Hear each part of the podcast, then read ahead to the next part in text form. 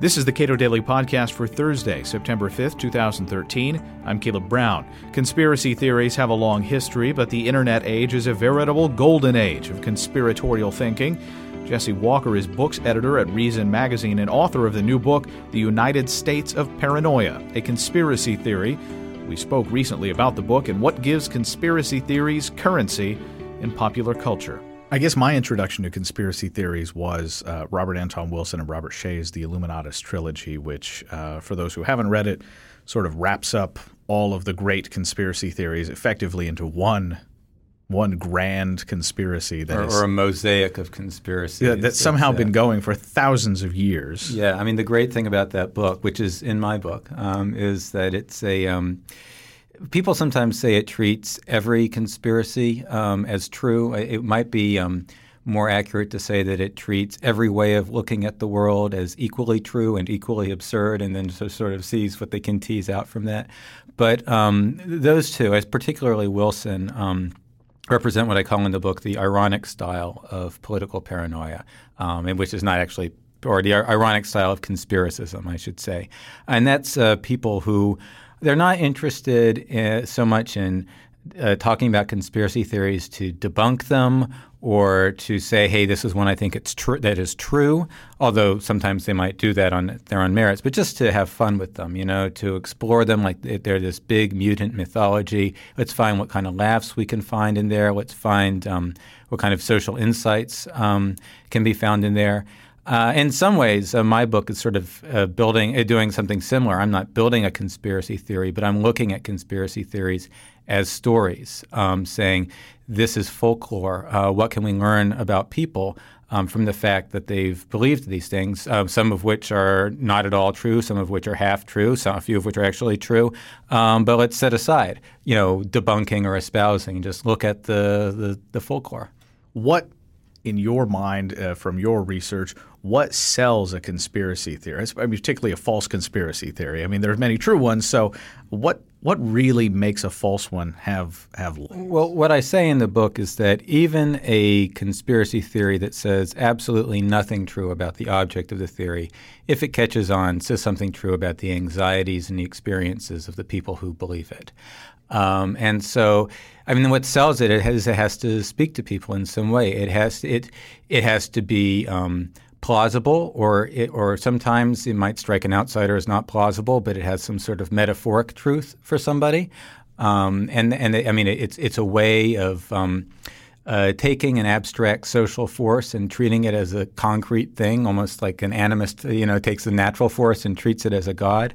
Um, and, and I, I, think that happens with a lot of false conspiracy theories. And for that matter, uh, true conspiracy theories then get woven into these sort of larger mythic narratives. It seems to me that, that, that having a strong element of truth is is the difficulty with which someone could separate the truth and the fiction. That that was what sold me on the Illuminatus trilogy was that there was enough actual history there that you thought, holy yeah. you know, this could actually this could be real well, for, for a little while anyway. And uh, yeah, and, and the authors have said that some of the fun pranks that they pulled is there are some things that sound like plausible history that could be true, but they just completely made up historical details, and there are other things that sounded completely absurd but are actually true that they threw in there. So it's uh, yeah, um, and, and uh, I again I I try not to spend much time in the book weighing what's true and what isn't. I mean, I'm, I'm frank about it when I think something is silly.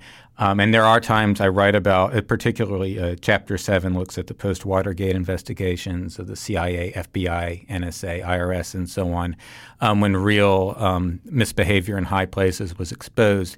So I talk about real conspiracies. But then I talk about how the exposure of those real conspiracies then sort of lowers the bar for people to imagine even further uh, activities that could be happening. I feel like the 1990s, at least uh, in pop culture, conspiracies became sort of popular as a way of storytelling. Yeah, I mean, I ha- in the book I talk about what I call enemy above theories. I, I, have this sort of typology enemy above, enemy within, enemy outside, enemy below, and then the benevolent conspiracy. And when people say conspiracy theories, often what they just mean are the enemy above ones. Um, and I think the 70s and the 90s were both just golden ages for. Um, for enemy above stories, um, but in different ways. In the 1970s, it's fueled by uh, uh, investigations in the Senate, uh, the major newspapers. Um, you know, the, the, president resigns, and in the headlines you read about COINTELPRO and MK Ultra and, and all these awful things that were happening. In the 90s, obviously there were congressional investigations, so they tended to be pro- processed in the media as more partisan affairs than collective affairs. Um, but the um, collective in the sense of the whole country. But I think that um, it was more of a side door thing. You know, it was like it was like a product of multicasting. Of you know, I mean, we were building. That was sort of the age of the internet really exploding, and all of a sudden, all these voices um, could be heard um, and could mix together, and you could have these sort of interesting stews bubbling, where you know hippies and militiamen and black nationalists and UFO buffs were all listening to one another and mixing their their ideas, and suddenly you know you had potheads uh, who were upset about Waco, rightly. Uh, you had you know uh, militiamen who start working flying saucers into their New World Order theories, uh, a bit less uh, likely in that case, um, and and that was just uh, and an interesting thing about the '90s also is is, I mean, that, that decade is sort of a crack in history, you know, between the Cold War and the War on Terror, um, a time of relative peace and a time of relative prosperity, um, which you would think would diminish you know, the amount of anxieties, but instead it just turns inward. You know, I mean, conservatives who might have been more concerned about the enemy outside without a communist threat were more uh, willing to get concerned about uh, abuses of civil liberties at home and turn their or their Bill thing. Clinton's Mena connection. Yeah, well, then it becomes it, it, becomes this mix of you get upset about things like you know Waco, which were you know genuine abuses of police power, but then you build all these theories on top of that, and you have you know the Bill Clinton Mena connection. Now, you remember that? That's, I do, barely. You, you, I barely uh, remember. I remember uh, the faxes coming into the office about that one. Um, so that that was another thing is is that sort of inward turn of the country. Um, and the the way that um, that also opened things up for more mixing and, and people being open to new ideological influences just because what had been the organizing principle of American politics for the previous few decades was just taken away. When I say storytelling, mm-hmm. I'm thinking of the X Files, right, pop culture, Millennium, mm-hmm. uh, and more recently Lost, mm-hmm. uh, and a lot of shows that really just grab onto things that are you know, at, at once ancient and relevant, and uh, just try to spin a theory about government mismanagement, secret societies, that sort of thing. And, and when I say storytelling, I'm talking about both conspiracy theories people believe themselves, and the theories themselves, and pop culture. I mean, I discuss the X Files. I just I talk about '70s conspiracy thrillers. I I think there's this constant mutual influence um, between uh, conspiracy stories that people believe and the ones they just look at for entertainment. Um, the X Files drew freely on, anxieties. There, there are actually two. Um, I talk about this in the book. There are two X Files episodes about militias. Um, one of them sort of buys into, to an extent, the sort of anti-militia panic at the time. Like you're supposed to imagine all these networks in the fever swamps. Although because it's the X Files, in the end it turns around and there's government involvement and so on. The other one, though, this sort of Bo Gritz-esque uh, veteran figure who initially seems to be the villain turns out to be right at the end. So the X Files was so um, so diverse in the anxieties that it pulled together and, and mixed up um, that it was able to have both militia style um, anxieties and anti militia anxieties in the same show. Uh, yeah, it, but it was um, it, it, that's another example of uh, a time of of peace and prosperity producing these, these narratives. I mean. Uh, you asked where do conspiracy stories come from? It's not just anxiety. Paranoia can be a leisure activity. People like to be scared in the internet age, you talked about these d- different ideas uh, commingling: uh, black nationalists, white nationalists, people concerned about uh, uh black helicopters, that sort of thing. It, since the internet has really caught on, it, it, perhaps I'm wrong, but it just seems like the conspiracy theorizing has increased. I don't think there's more of it. I think it's. Um, I think there's more of that mixing, um, and I think things spread faster. And I, th- I mean, just because you transmit things much faster with the internet, and I think a lot of stuff becomes more visible. I mean, this actually is related to the mixing. Something that would be limited to one subculture or region can be much more visible to people just surfing. So in the book, um, if I am writing about as I do, you know, some conspiracy rumors in the South in the 1940s with people believing that, you know, Eleanor Roosevelt was organizing a black revolution and there were covert Eleanor clubs. And there were also, or some people were saying covert swastika clubs because, you know, the black underclass was working with Hitler and all these ideas. I mean, we know that because, uh, you know, a sociologist went out and collected these rumors. Um, and we wouldn't probably know about it unless someone remembered them in a memoir if that guy hadn't done it. Uh, now, uh, nowadays, we uh, we can watch things unfold on Facebook right in front of us. Uh, it's uh, the rumors are much more public, um, and uh, they just move at a much higher velocity. Do you think that, given how much more people can be exposed to what otherwise would be smaller conspiracies, uh, or I should say, uh, conspiracies with a with a limited range in terms of their reach, do you think people are more skeptical? Know. They read something that they're going to going to disbelieve it but uh, it, different people react in different ways. I mean there's all sorts of different individual psychology. Some people might become more susceptible because they've they've gotten they've heard the more, more of these stories the more plausible they sound right?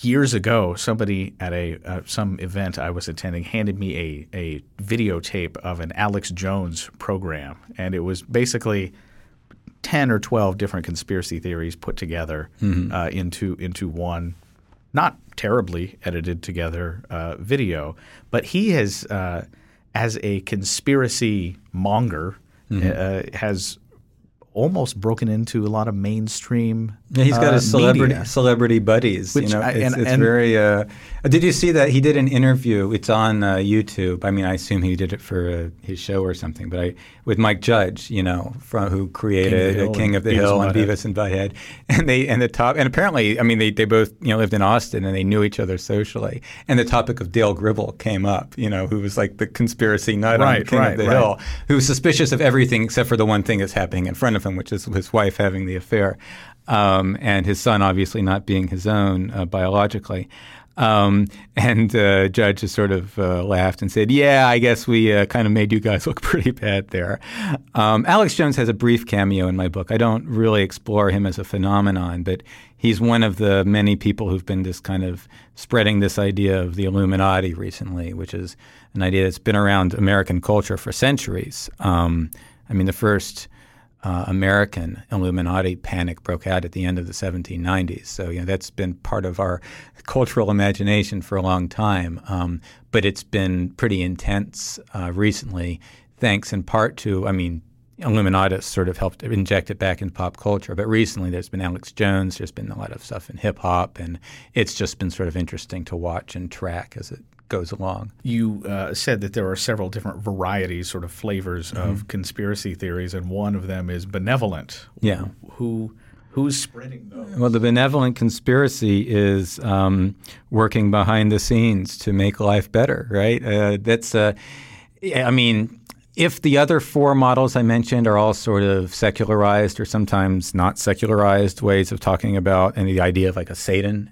uh, figure. This is sort of like a secularized or sometimes not so secularized idea of God, like some sort of a, a hidden hand um, benefiting people. Um, it would include ideas about you know the Rosicrucians working behind the scenes to improve uh, humanity. It would include ideas of like benevolent aliens, uh, the angel boom of the 1990s. That's not secularized at all, but there was this. Uh, it's part of that same sort of um, uh, cultural space that's occupied by you know the benevolent space brothers and so on. Uh, although what's interesting is that when people um, believe in a benevolent conspiracy, as you know, New Age circles and so on, um, it's very easy then to fall into this Manichaean.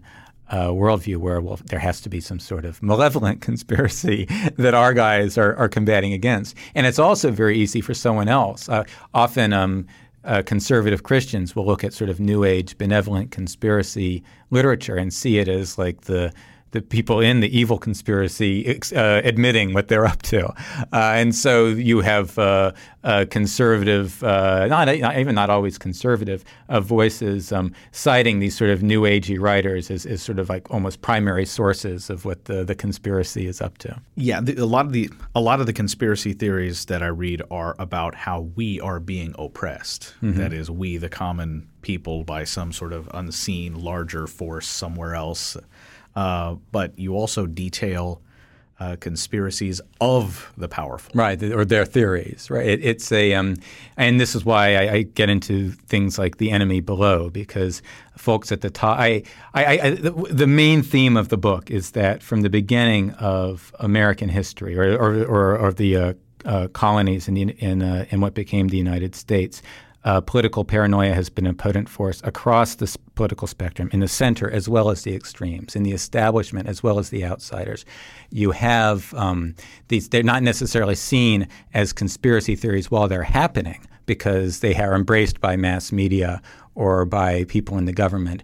But you know, moral panics um, often have uh, sort of a paranoid conspiratorial part to them. Certainly, the satanic uh, ritual abuse scare of the 80s would be a classic example, but also, um, you know, red scares, brown scares, you know, the lavender scare of the early Cold War when it was feared, you know, that uh, there was sort of like a homosexual government within the government um, and, uh, and a really noxious crackdown that happened as a result of that. Um, or, or, the anti-militia panic that I mentioned earlier. So it's just it's important to to realize this is not like there's some people out there who believe in conspiracy theories. I, almost everyone eh, who's not in a coma uh, is capable of political paranoia. You, me, the founding fathers, the president, and that guy raving on the street corner. Jesse Walker is author of the new book, The United States of Paranoia A Conspiracy Theory. You can attend a forum for the book at the Cato Institute September 11th, 2013. You can learn more at cato.org.